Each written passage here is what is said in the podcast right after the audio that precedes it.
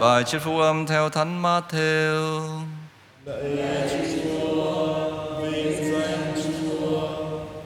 Khi ấy, Chúa Giêsu phán cùng các môn đệ rằng, khi con người đến trong vinh quang, có hết thảy mọi thiên thần hầu cận người sẽ ngự trên ngai uy linh của người, muôn dân sẽ được tập hợp lại trước mặt người, và người sẽ phân chia họ ra như một tử tách chiên ra khỏi dê chiên thì người cho đứng bên phải, còn dê ở bên trái.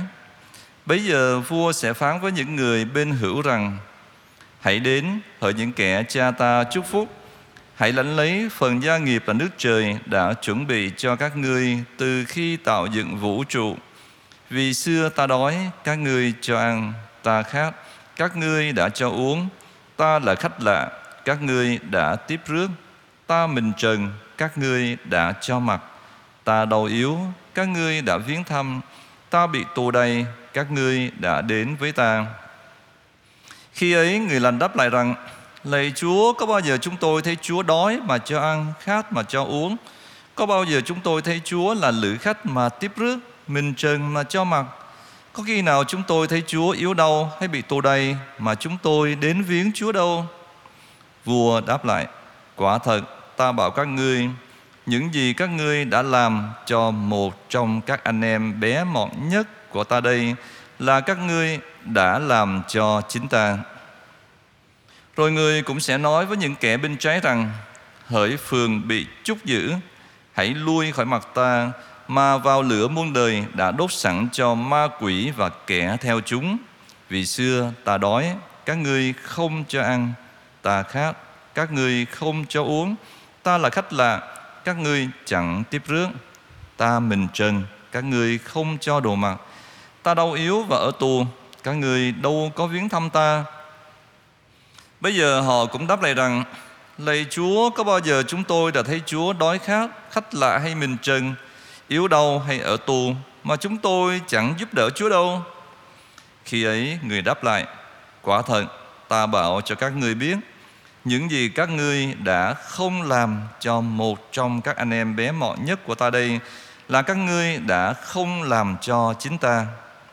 Những cái ấy sẽ phải tống vào chốn cực hình muôn thuở, còn các người lành thì được vào cõi sống ngàn thu. Đó là lời Chúa. Lời Chúa.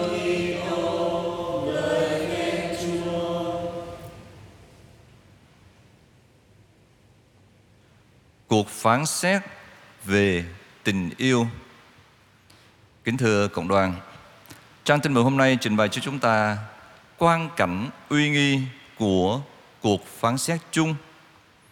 Nội dung của cuộc xét xử bàn về những việc mà người ta đã làm hay là đã không làm.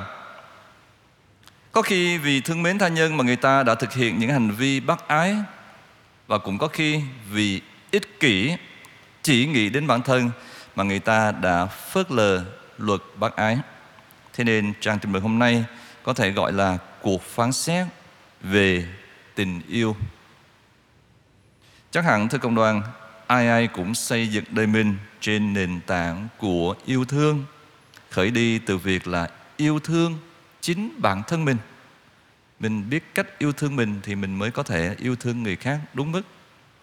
Tuy nhiên có những người đã dừng lại ở chỗ chỉ yêu mình tình yêu ấy bị trói buộc và bị gặm nhắm nơi bản thân mà không có hướng mở ra với tha nhân.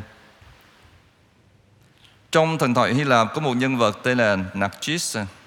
Anh ta rất đẹp, đẹp đến đau lòng người khác. Và anh ta thích chiêm ngưỡng hình ảnh của bản thân phản chiếu ở dưới nước. Thế rồi anh ta đâm ra say mê vẻ đẹp của chính mình đến mức mọc rễ tại bờ suối rồi biến thành một cái loài hoa dại. Narcissus đã không biết hướng đến tha nhân, chỉ hướng về mình. Tất cả mọi sự say mê anh dành cho riêng mình. Thưa công đoàn, trong số những người bị chúc giữ mang hình ảnh những con dê cũng có những người ái kỷ như thế, yêu mình, chỉ yêu mình. Họ chỉ yêu mình và yêu một cách cuồng nhiệt nhưng lại bỏ qua những cái cơ hội để thể hiện tình yêu cho tha nhân, cho những người bé nhỏ mà Chúa Giêsu đã tự nhận là hiện thân của họ. Cuộc sống diễn ra với biết bao cái cơ hội tốt mà chúng ta đã để trôi đi. Thái độ thiếu nhạy cảm đối với tha nhân trở thành nhiều khi một cái bản tính ở trong chúng ta và chúng ta luôn có cái cớ để mà khước từ người khác. Có lẽ chúng ta chỉ thích thấy Thiên Chúa trong cái ánh hào quang và trong cái vẻ đẹp bề ngoài cho nên chúng ta rất ngần ngại tiếp xúc, giao du, kết bạn với những người đau khổ, những người cùng khốn, những người nghèo khổ. Con người thì ai cũng yêu thích cái đẹp, nhưng mà nhiều khi chỉ chăm chút cái đẹp bề ngoài mà không lưu tâm đến cái đẹp của tâm hồn. Nhưng cái đẹp bề ngoài thì chỉ là cái đẹp chóng qua, cái đẹp của tâm hồn mới là cái đẹp bền vững.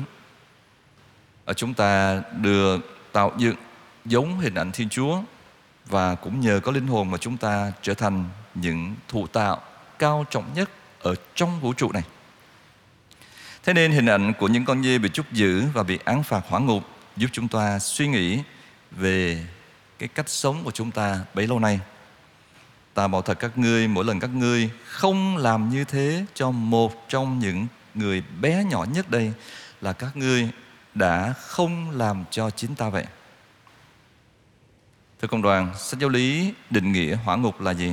Thưa hỏa ngục là cái tình trạng chính mình tự loại trừ mình cách vĩnh viễn khỏi sự hiệp thông với Thiên Chúa và các thánh. Còn một tác giả Lewis nói một cái cách rất là dí dỏm như thế này. Trên trời, à, trên thiên đàng đó, trên trời, con người thưa với Thiên Chúa, xin cho Thánh Ý Cha được thể hiện. Còn trong hỏa ngục thì sao? Trong hỏa ngục, Thiên Chúa sẽ nói với con người, nói với những người ở trong đó, ý người được toại nguyện.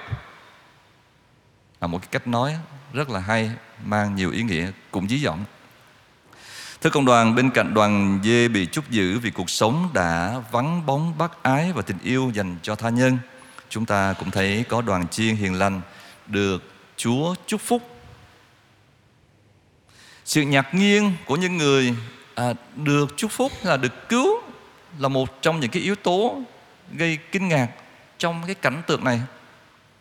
Theo Đức Giêsu, không một ai trong số những người được Chúa Cha chúc phúc có vẻ như là nhận biết một cách đích xác điều gì đã được diễn ra trong đời sống hàng ngày của họ. Và chúng ta thấy rằng cái ý nghĩa sau cùng của các hành động mà họ làm chỉ được tiết lộ trong giờ sau hết. Ta bảo thật các ngươi mỗi lần chúng ta lưu ý cái chữ mỗi lần mỗi lần các ngươi làm như thế cho một trong những anh em bé nhỏ nhất của ta đây là các ngươi đã làm cho chính ta vậy. Như thế cuộc phán xét sâu cùng này mà chúng ta tưởng tượng ở trong tương lai à, còn rất xa trong thời gian thực ra lại là một biến cố thường xuyên qua cái cụm từ mà Chúa Giêsu dùng là mỗi lần. Có nghĩa là nó diễn ra trong hiện tại. Thế nên chính cái được gọi là hôm nay cũng sẽ là ngày phán xét Thiên Chúa không cần phán xét con người mà con người ta phán xét mình trong suốt cuộc đời đó. Thưa công đoàn, đọc và suy gẫm trang tin mừng ngày hôm nay một lần nữa giúp chúng ta hâm nóng lại tình yêu mà chúng ta dành cho Chúa thông qua gương mặt của tha nhân. Gương mặt của tha nhân thì rất đa dạng. Có thể là một khuôn mặt dễ thương, hiền lành, nhưng cũng có những gương mặt đầy những nhăn nheo vì dấu ấn của thời gian hoặc là dấu ấn của sự túng nghèo. Cho dù khuôn mặt của tha nhân như thế nào đi chăng nữa thì chúng ta cũng hãy dành cho người ấy một tình yêu như chúng ta muốn dành cho chính Thiên Chúa. Amen.